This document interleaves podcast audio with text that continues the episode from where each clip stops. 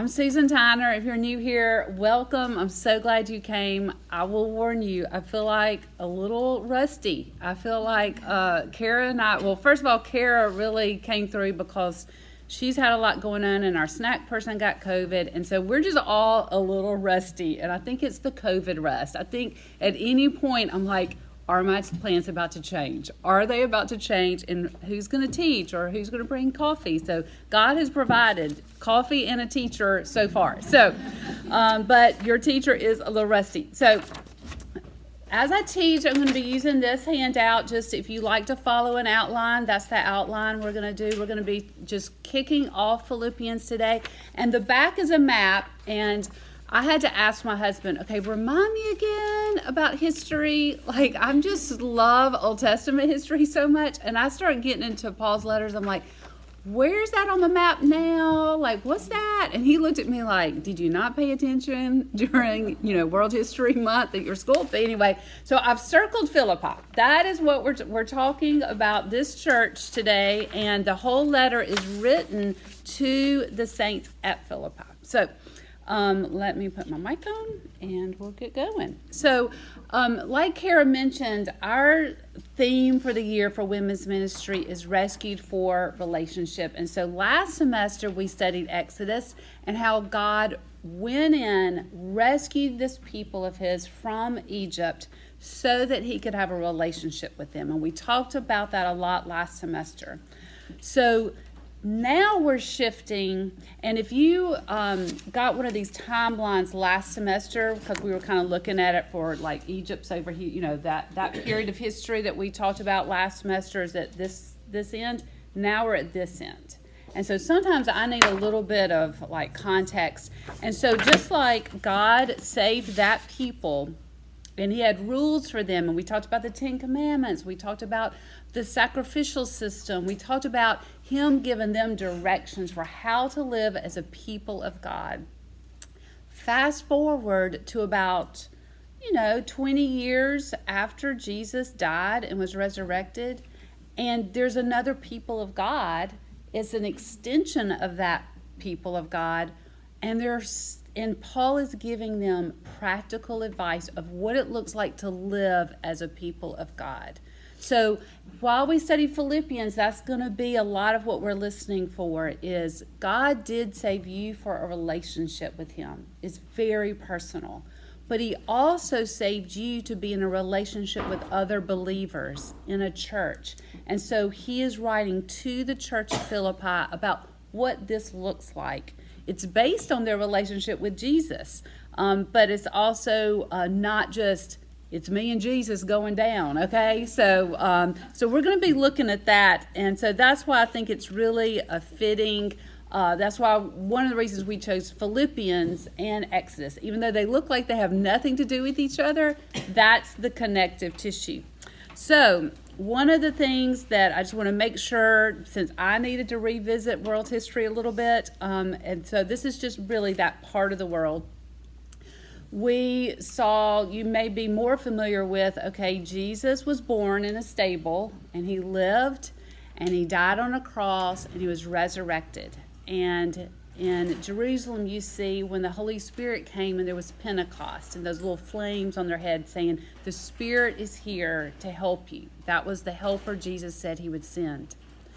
But then what is happening now in the world is Jews have gone to live in other parts of the world and this Jesus movement, this new kind of religion, it's different than Judaism. It's a belief in this man, Jesus. You see Paul and others starting to spread the good news past the, the original Jewish area. So that's what um, we're going to see in that the Philippian church is the first Eastern European group of people we see this happen with. And it's interesting too in history. Um, the Roman, there's a thing called Pax Romana or Pax Romana. I don't know my Latin, uh, but it's basically the peace of Rome and the timing of this. This couldn't, Paul could not have made his missionary journeys, you know, before this happened. And this basically, the Roman Empire has created roads and this generally they're they've got a peace so that someone could actually go from town to town like Paul does and be a missionary. And it's kind of like uh, you know the printing press. Uh, when it happened, people could communicate. When the internet happened, I mean these things in time that God uses to spread the good news. So this is written from uh, probably Rome. Um, Paul's writing it while he's in prison. Most people think that is in Rome, and it's probably about I don't know 20 years after he started this church. Um, so let's meet the Philippians. Now that we've kind of got the big picture, let's meet this group of people that he is talking to. So if you really want to know the story, I'm going to be really talking from Acts 16. This gives the story that Luke wrote, and it's interesting because we studied Luke a couple of years ago. Um, this gives the story of how this little church began, and it was a little bit unusual. Um, uh, Paul, Silas, Timothy, maybe Luke came to town. Um, if you look back at Acts 16, this was not their this was not their first choice. God had actually stopped them from going to other places until he had a dream. And it all began with this dream. This man in Macedonia was saying, Please come help us. So they packed their bags and got to town. They went to Philippi, and instead of the usual situation when Paul would go, is he'd go to the synagogue. And to have a synagogue, you needed 10 Jewish men. Well, there wasn't one here. So we kind of assumed there weren't 10 Jewish men there. So he's kind of starting not just from scratch, but before scratch. And what he does is he goes to the water and meets a woman named Lydia. Lydia is following God but has not heard about Jesus, she and her friends. And so Paul starts with Lydia's group, probably of women. And that is how they start a church. And the second convert we see talked about in Acts 16 is a slave girl that is following them around and is demon possessed and is shouting, Here, here they are. They're talking about Jesus. And Paul, I just love how, I don't know if he sinned or not, but I like how it just says he finally got so, so outdone, he kicked the demon out of her. And I just mm-hmm. thought, that is so interesting. Like he was trying not to do it. And one commentator said, that is actually would have been the worst thing to do for church planning. You don't want to to cause a stir like that when you're trying to establish a church body. So, like, if we were starting Trinity, you wouldn't, you know, Brian Davis wouldn't have gone and flipped off the mayor. I mean, you just don't do that. That's just common sense. Well, Paul had it, and he kicked the demon out of this girl. She started not doing what she'd been doing, is making money for her owners, and they had him and his people dr- just dragged to jail, basically. So, this again, not how you want to start a church in Philippi.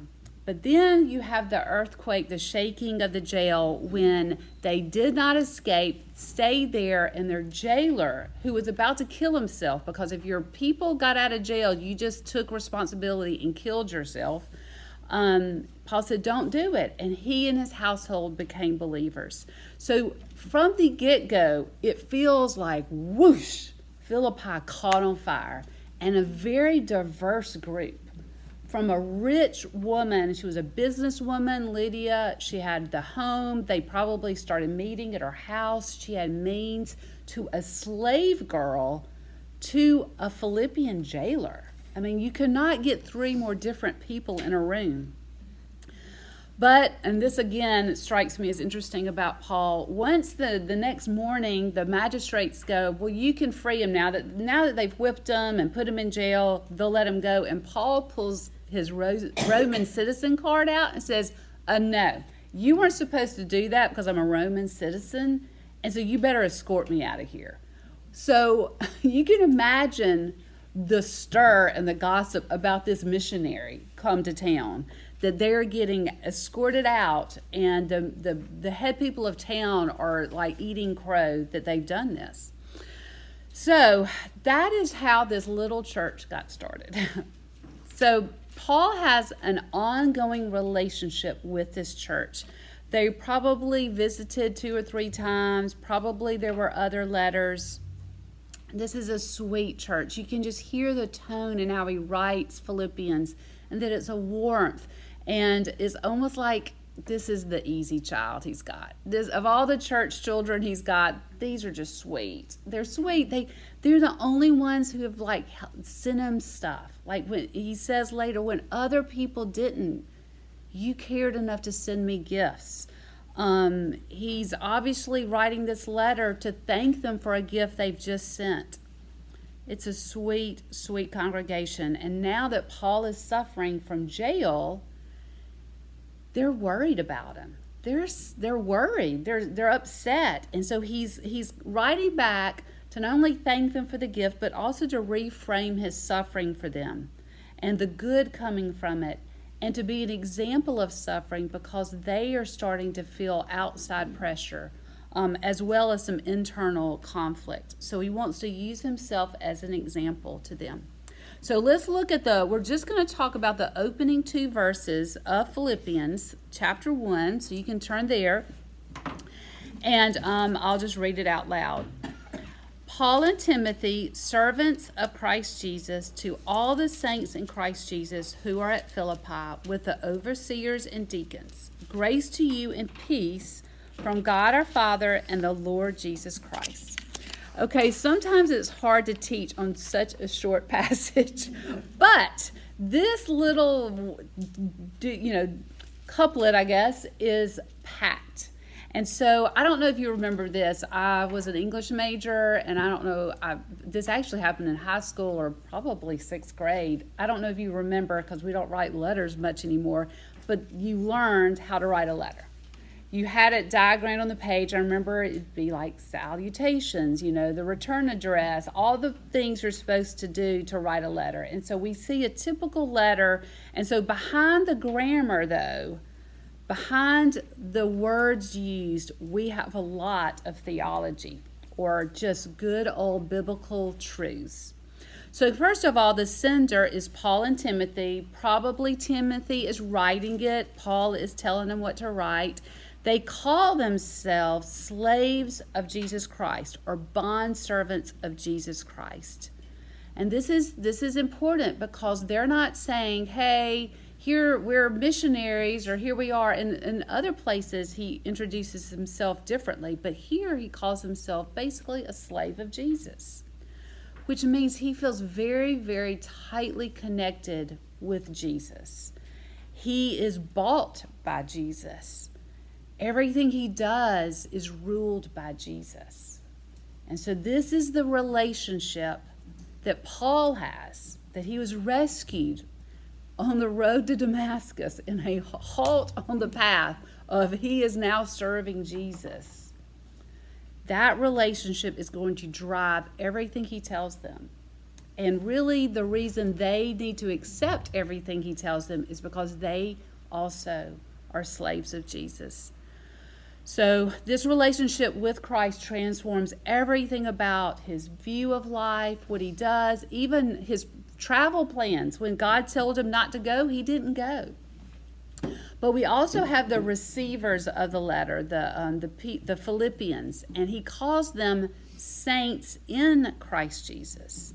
Um, in 1 Corinthians 1 2, Paul also talks about saints, and he says, To those sanctified in Christ Jesus, called to be saints together with all those who in every place call upon the name of our Lord Jesus Christ, both their Lord and ours. This does not mean they were perfect, like she's such a saint, which means she doesn't cuss, she doesn't lose her temper with her kids when they, you know, mess up her kitchen. She she doesn't pitch a fit with a coworker, just you know, shredded the wrong document or no, it means you are called. You're part of this people of God and you're joined to this people of God. In Deuteronomy 7, what we looked at last week, I mean, last semester, the Israelites were not chosen because they were awesome. matter of fact, it says in Deuteronomy, if you remember when we studied that, just, I, ch- I didn't choose you because you were big. I just loved you. I just chose to love you. And that's what a saint is. She's just chosen to be loved. Not because she's special, not because she did something great, not because she will do something great, but because God has saved her. God has made her his slave. God owns her. And God makes her part of this family. So, this story also, as a saint, will reflect Jesus' story because you're so tied to him. Um, Paul uses this phrase in Christ Jesus when he talks about his saints and that their story will reflect his. He uses it like 10 times in Philippians. Jesus left his Father's side to take on flesh, he made a huge sacrifice. Then he suffered while he was here, even to the point of a cross, but it ended in victory.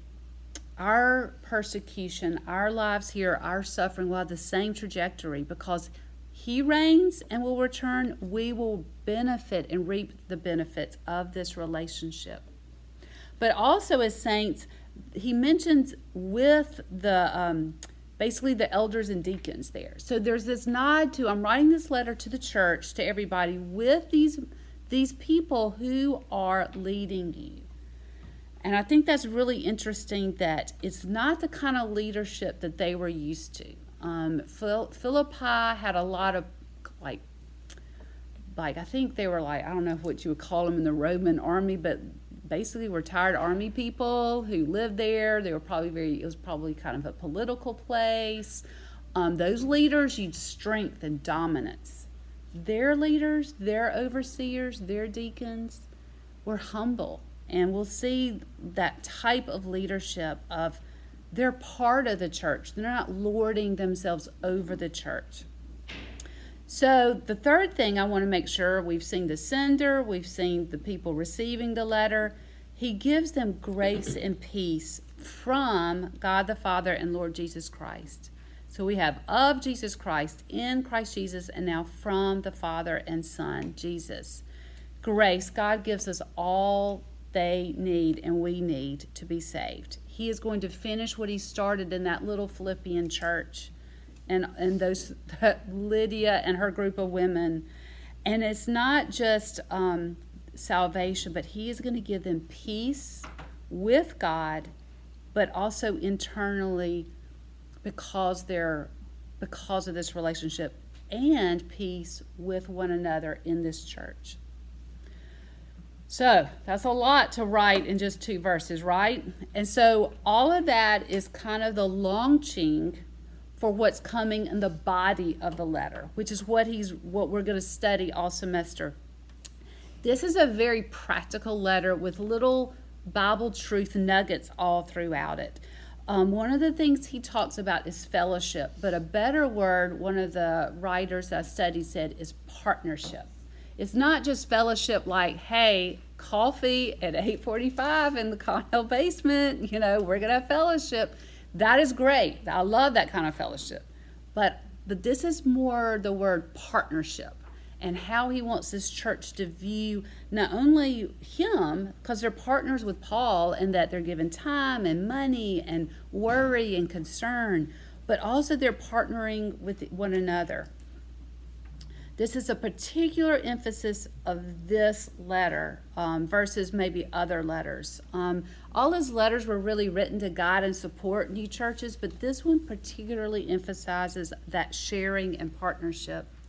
But also, he gives us patterns for living. And if you think about it, if this church were like 20 years old, you think they had a lot of mission statements developed by now and organization tips and how to be, you know, a church in the first century. Um, you know, this, these are brand new churches, Paul's. These are toddlers. These are infants. They they have not, you know, they can't look back at their notes from the meetings, you know, a long time ago. I mean, they're they're learning how to be the people of God in the New Testament time.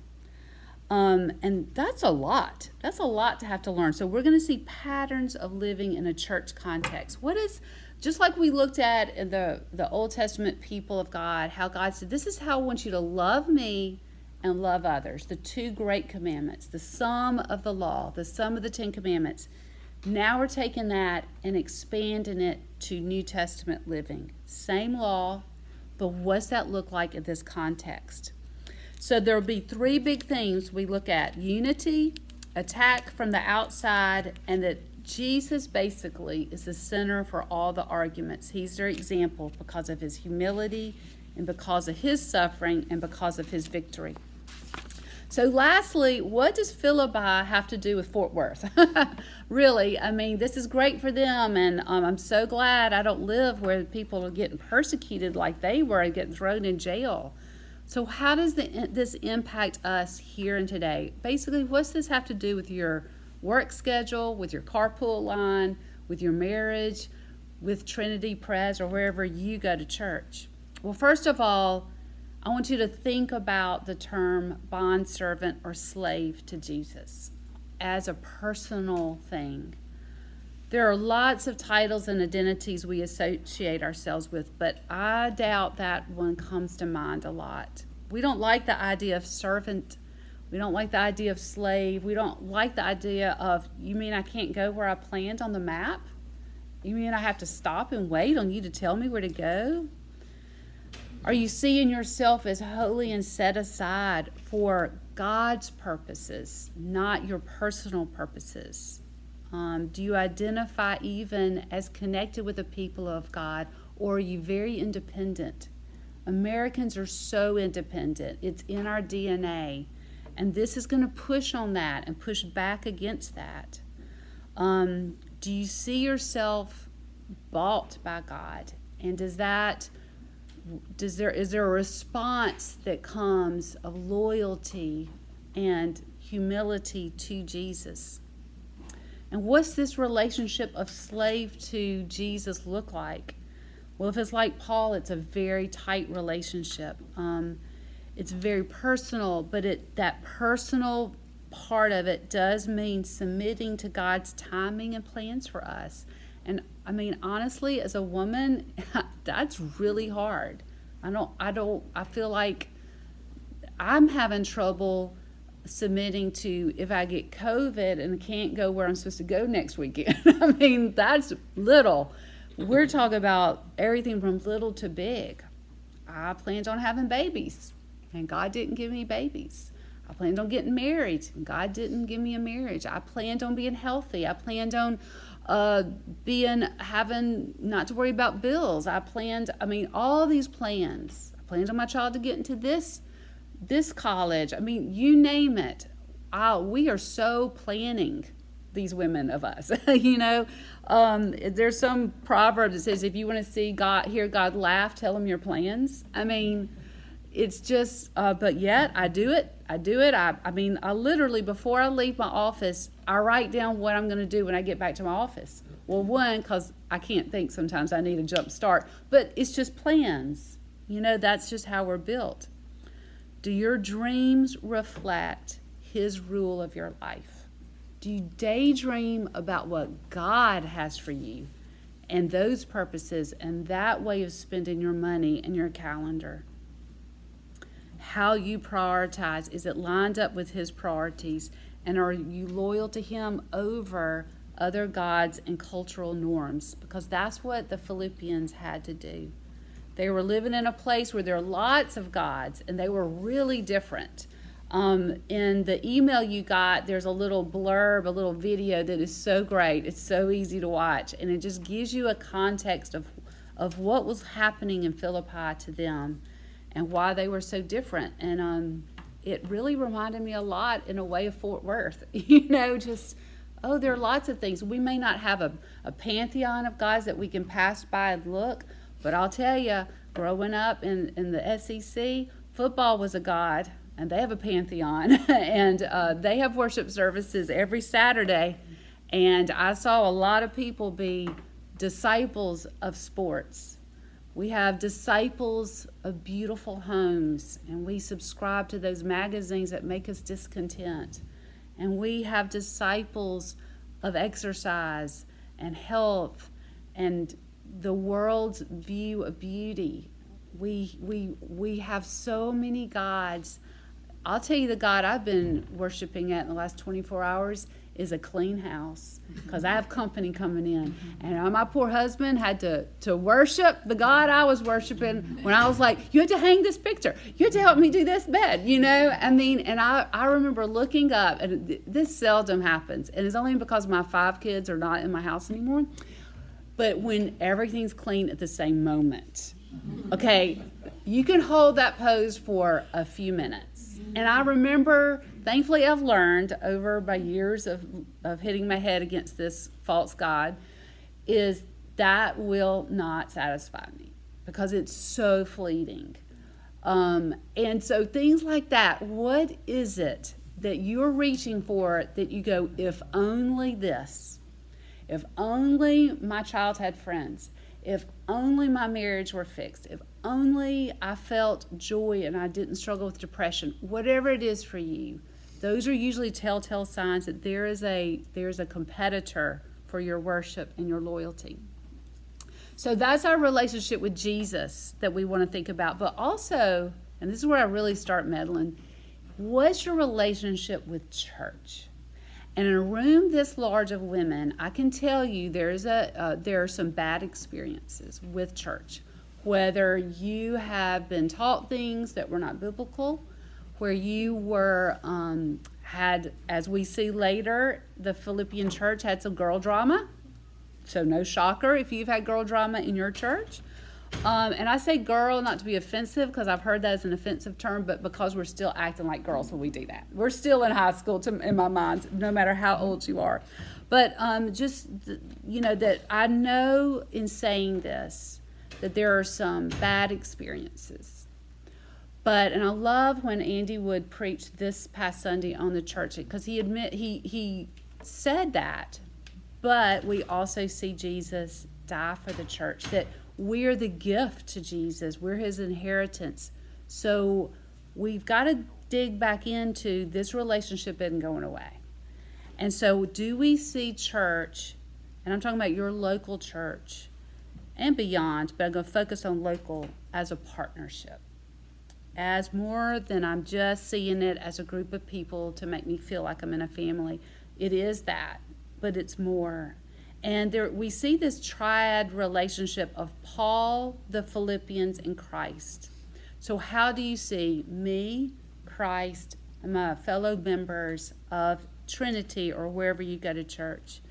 Um, Christians are giving up on church, and I understand why but Jesus says don't. Um, Paul addresses in this letter not just those leaders, he addresses all the members of the church. So, in a way, a healthy church begins with you. With you taking these words that Paul writes about humility, about how you see suffering, about looking at the common goal and working together, like he tells the two women later that we'll read about. Um, I, I, am I acting like a partner at Trinity? Am, is there is it just there to make me feel good or to be what I think it should be or my dreams even even if even if it's not sorry I got to hear even if it's not like I'm not being selfish are my goals God's goals? And He might be putting a hand up and go, no, not now. Just like He did to Paul when he wanted to go to Asia. So, am I humble? Am I being a team player? Am I being loyal? Am I giving my time and money to this partnership? Or am I just dropping in on Sundays to make myself feel better? Or to just make sure my role, I'm still in the role? Or do you really go, how is my life going to be a partnership with this people? And are my life patterns reflecting this partnership? My, my, my schedule, my money, my, my, my heart, that I care, that I, my heart breaks when I hear of another woman having a miscarriage. So I want to text her, I want to take her a meal, or anything like that that, that does cost you. It costs you to care. And so when all of this is, I'm plopping this in your lap on a Thursday morning, which you're like, sister, I'm just glad I got here. Now you're telling me I do all this stuff? I'm not coming anymore. This is when I want to take you back to the beginning of God rescued you. That means you can't do this without Him. He rescued you for this kind of radical relationship. And that just like our culture pushes against this kind of love and partnership, the Philippians experienced that kind of pushback too. And that Philippi's culture, Fort Worth's culture, is not like Jesus' kingdom culture. His culture is upside down. We have something stronger than the fear of being controlled by another love, by the, the weariness of pushing against cultural norms, and sometimes just the desire to be in charge and comfortable. We have something stronger than that, and that comes from Jesus' Spirit in us. So let's look at that reality of that primary relationship and lean into that rescue. Because he didn't just rescue you to get out of Egypt and out of slavery, he rescued to live well and to live as a person of God and as saints with our other saints. Let's pray. Lord, you see this high call that you sent us through Paul, um, and we are overwhelmed by this kind of um, ask. But we're also also thrilled by it in that you would choose us. You would put us in this place. You would you would call us and say, I want you to be my slave. I want you to do my stuff here in Fort Worth. And so, Father, keep us flexible, keep us limber, keep our hearts beating for you. Help us to not push these kind of calls aside, but to really mull them over, talk to our friends about them, talk to our spouses or children or even coworkers about it of how can this get kneaded into our hearts? And Father, when we are overwhelmed by it, because I am, remind us of your spirit beating in us and enlarge our hearts that, we can run these commands. I pray that you would comfort those women who have been hurt by church before and that may even be lonely among us um, in Trinity or in this room. And I pray that you would woo them and that we would be kind and that we would be brave to trust and to be part of this community. In Christ's name, amen.